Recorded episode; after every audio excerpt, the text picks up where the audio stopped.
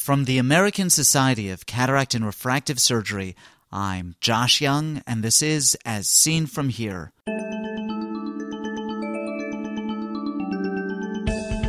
On today's podcast, grid laser and triamcinolone for diabetic macular edema. When the macula has dried out, the grid laser treatment will become uh, much more effective.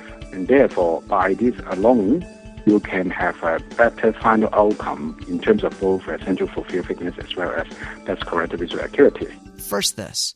In order to provide medical education free of commercial bias, as seen from here requires a financial interest disclosure before any podcast program. Dr. Lam declares no real or apparent conflicts of interest. The Open Ophthalmology Project at openophthalmology.com is an enormous success with over 5,000 users in 57 countries. I have an announcement and a request about this open courseware ophthalmology project. First, I am happy to announce a dramatic improvement in functionality. Beginning this month, new versions of the 20 lecture optics series will be podcast. When you launch any of these new podcasts in iTunes, you'll see the word chapters appear on the menu bar. Each of the lectures has been divided by subtopic, and you can navigate directly to the subtopic of your choice by clicking on the chapters menu item. If you are viewing the lectures on a computer, an iPhone, or an iPod Touch, you'll also see an improvement in video resolution, just in time for the OKAPs or the boards. I have a request. I want to solicit lectures for the Open Ophthalmology Project. Perhaps you have a lecture you would like to distribute to our large viewer base. Just email me at jyoungmd at gmail.com. I'll be happy to have you on board, and so will ophthalmology residents from Dublin to Dubai. Come check it out at openophthalmology.com. Grid laser therapy has been the mainstay of treatment for diabetic macular edema. More recently, intravitreal triamcinolone has proven effective as well. But what about a combination of these therapies? Sometimes therapies are additive. In that case, 2 plus 2 equals 4. Sometimes therapies are synergistic, and 2 plus 2 equals 5. Sometimes therapies are less than additive, and 2 plus 2 equals only 3. Dennis Lam is a preeminent authority on this matter, and it is with great pleasure that I welcome him as my guest today. Dennis Lam, welcome to As Seen From Here. How does grid laser therapy work, and what evidence exists that grid laser therapy is effective in the treatment of diabetic macular edema? Okay, yeah.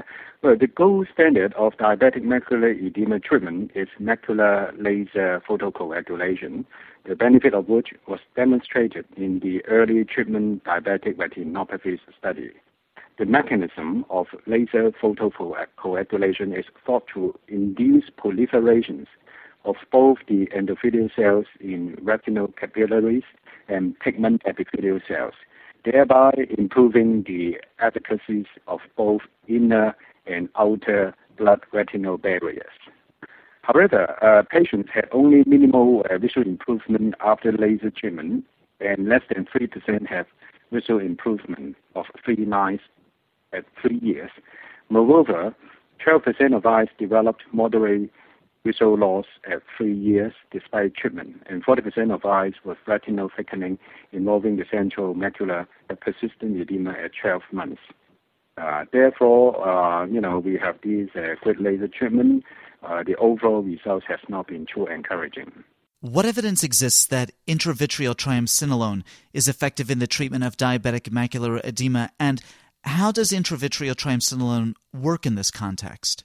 Yeah, the uh, first paper talking about the effectiveness of intravitreal triamcinolone in treating diabetic macular edema was published by Jonas in 2001 in the American Journal of Ophthalmology.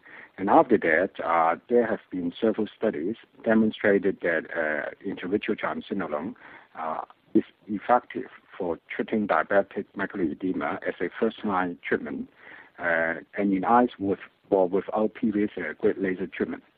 Our group also demonstrated that similar results in patients with or without simultaneous uh, phacoemulsifications. Uh, triamcinolone, as by reducing the breakdown of the blood retinal barrier. I think uh, one of the major limitations is, is recurrency. Does the effect of intravitreal triamcinolone persist after the resorption of the triamcinolone?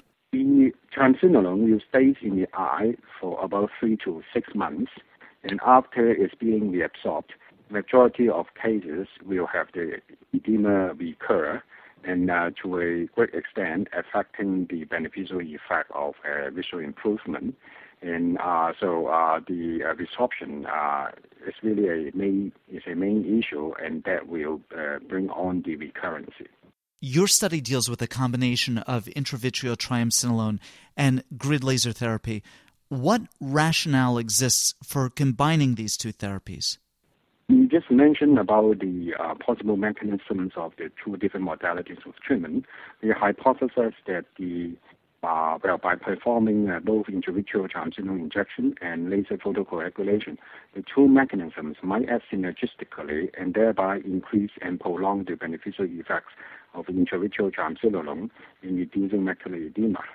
Moreover, grid laser photocoagulation on an edematous macula is not just technically more difficult, but also less effective to achieve desired effect. Reduction of macular edema by intravitreal triamcinolone first may render grid laser treatment easier and achieve a better result. Dr. Lam, can I get you to describe the design of this study? Our study is a prospective three-arm randomized clinical trial. We have a three arm. Uh, the first arm is uh, the uh, grid laser group, and then we have the triamcinolone uh, injection group, and then we have the uh, sequential uh, laser group. The laser was given about one month after the triamcinolone was given. How did you arrive at the triamcinolone dose? And how was the triamcinolone prepared? Was it washed prior to injection? Uh, there has been a big range of uh, triamcinolone from 2 to 25 uh, milligram. Uh, we have chosen the 4 milligram uh, dosage as most of the studies are using this uh, dosage, 4 milligram in 0.1 uh, mil or 0.1 cc. I think the other major consideration is the volume of injection. If we use uh, 4 milligram, then uh, 0.1 uh, cc is quite uh, tolerable by the eye in terms of the intraocular uh, uh, hypertension effect. And we want to mimic uh, the uh, uh, clinical setting in which we want to uh, have the minimal amount of extra work. Because extra work uh, not just means uh, resources but also means maybe you know you make the procedure more complicated. And therefore it's very simple for us. We we did not wash the triamcinolone. We simply use the triamcinolone in the original preparation. uh, in fact, we have done uh, cytotoxic uh, uh studies in our laboratory. Uh, we have published that paper before, and we find that uh, there has not been any appreciable or significant cytotoxic effect in terms of the triamcinolone or the carrier, the preservative uh, in terms of uh, leading to uh, uh cytotoxicity. And therefore, uh, we are quite comfortable uh, with using these ordinary preparation without washing. How is the triamcinolone given? is, is it given in the examination lane? Is it given in, in a minor operating room? Do, do you actually bring the patients to the OR? What's your standard protocol? Uh, we are doing this in an outpatient setting, so it's not inside a uh, an operating theater. So we, we you know uh, we have done the uh, standard uh, aseptic uh, technique, and we we we withdraw the drugs and to the appropriate amount, and then we inject into the eyeball, and then we will uh, we will see whether there are any uh, in regurgitation of uh, the uh, with, uh, liquefied vitreous. For patients who are older and who may have uh, more liquefaction of the vitreous, when you uh, pull out your needle, there will be some regurgitation of the fluid, the bridges. Under that circumstance, the intraocular pressure is usually very safe. On the other hand, if you find nothing coming out after you pull out your needle, you have to be very cautious about the uh, ocular hypertensive effect. What were your outcome measures for this study? Uh, our two major outcome measures are number one is the central foveal field thickness, and number two is the best corrected uh, visual acuity. What were your findings? What were your results?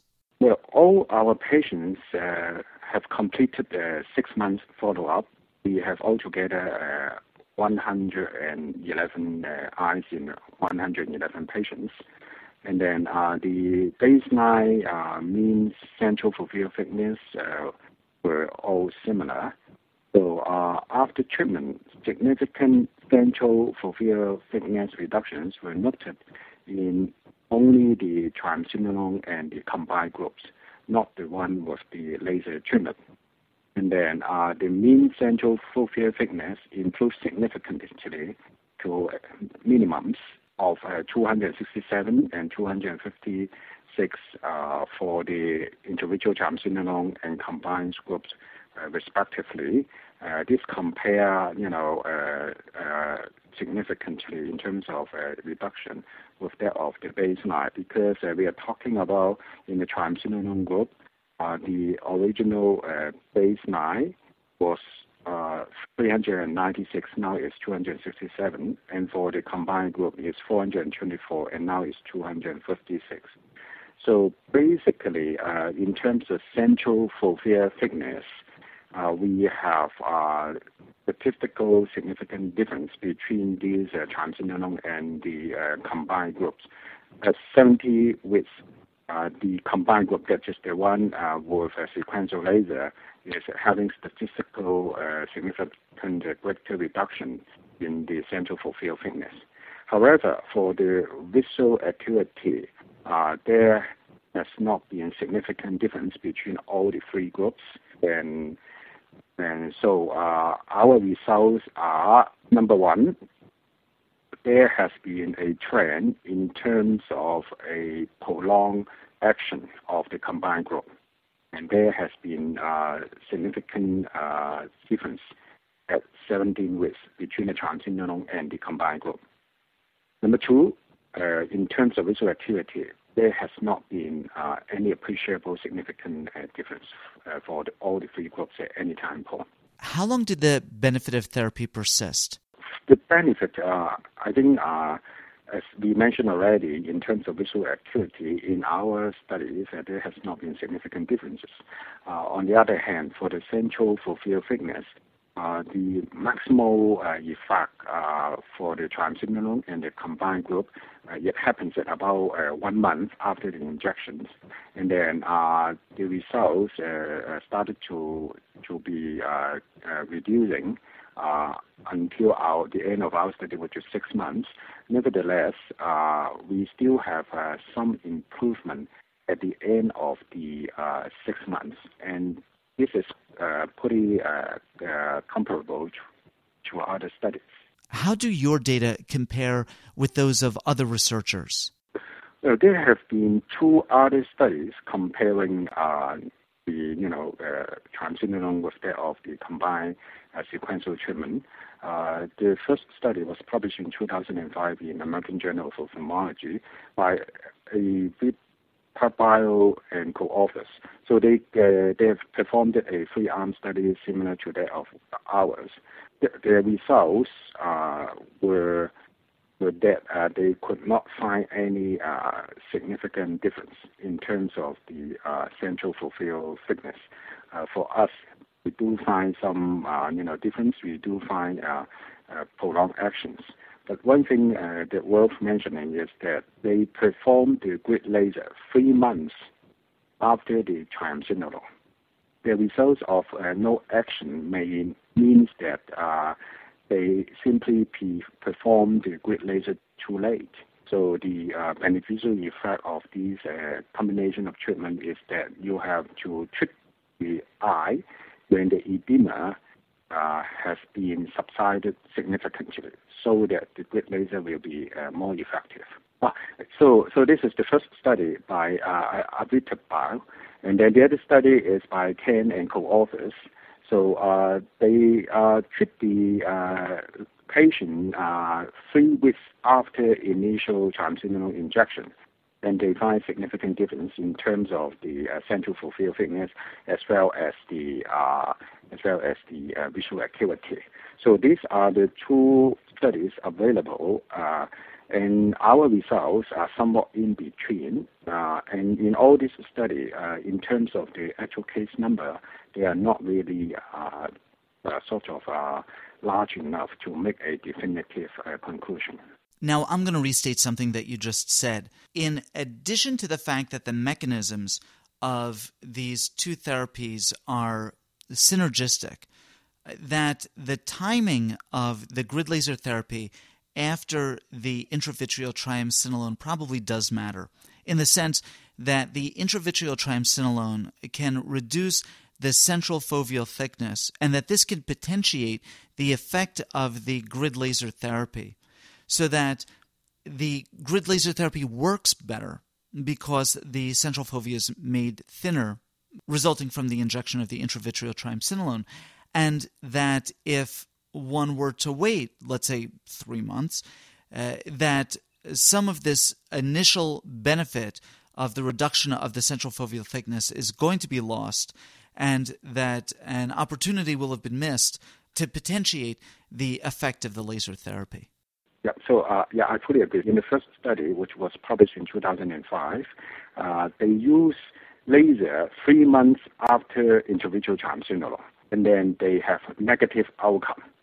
On the other hand, another study published in 2006, they uh, do the laser three weeks after the treatment, and then they find significant improvement in terms of the central foveal thickness as well as the uh, uh, the visual acuity. So I I think uh, one possibility is that uh, when the macula has dried out, the grid laser treatment would become uh, much more effective, and therefore by this alone you can have a better final outcome in terms of both uh, central foveal thickness as well as best corrected visual acuity.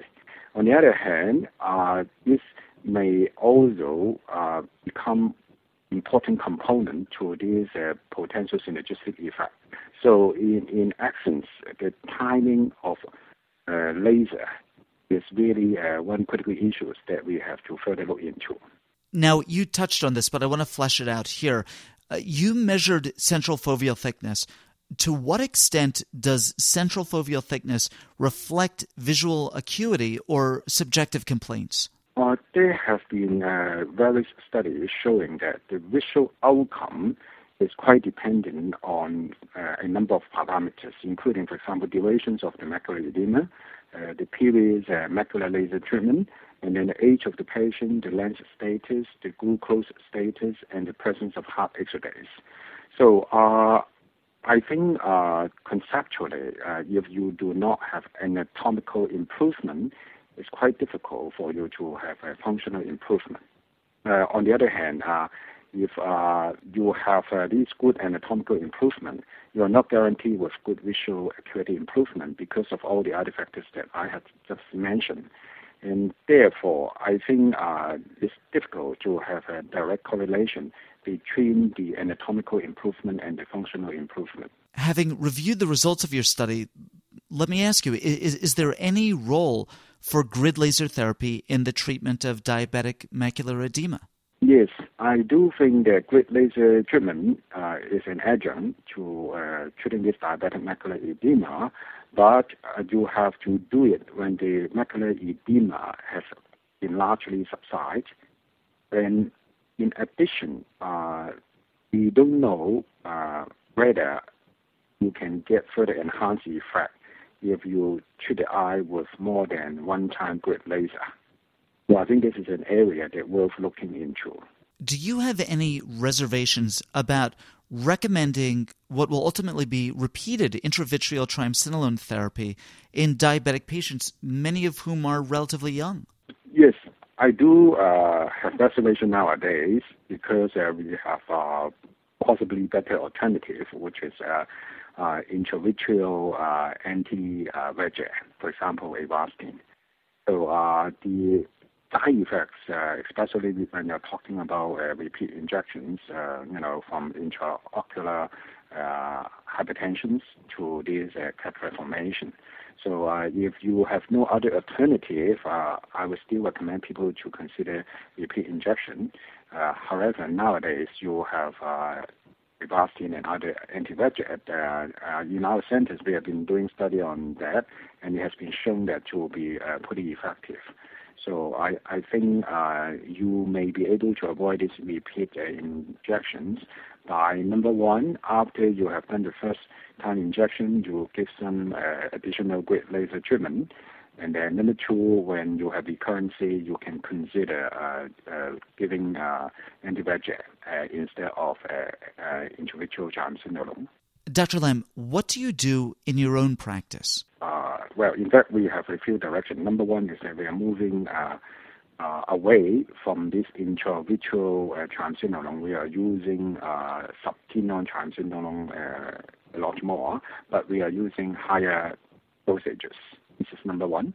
And number two, we are also using a lot of uh, intravitreal uh, Avastin. And then number three, in refractory in difficult cases, we are using combination treatment. So uh, intravitreal triamcinolone, intravitreal uh, Avastin, subtenon triamcinolone, and then uh, grid laser uh, in isolation or combination is our choices at hand. Dr. Lam, thank you very much. Thank you. Yeah, I, I think it's really wonderful. Dennis Lam is professor and chair of the Department of Ophthalmology and Visual Sciences at the Chinese University of Hong Kong in Hong Kong. His paper, Intravitreal Triamcinolone plus sequential grid laser versus triamcinolone or laser alone for treating diabetic macular edema six month outcomes, appears in the December 2007 issue of Ophthalmology.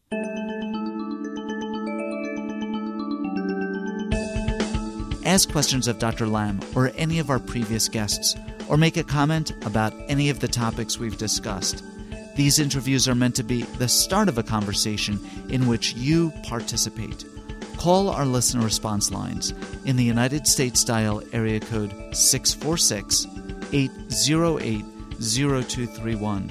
In the United Kingdom dial 020 7558 8275 or Skype jyoungmd. Those numbers can be found on our website as seenfromhere.com. As Seen From Here is a production of the American Society of Cataract and Refractive Surgery. Be a part of the next podcast. I'm Josh Young.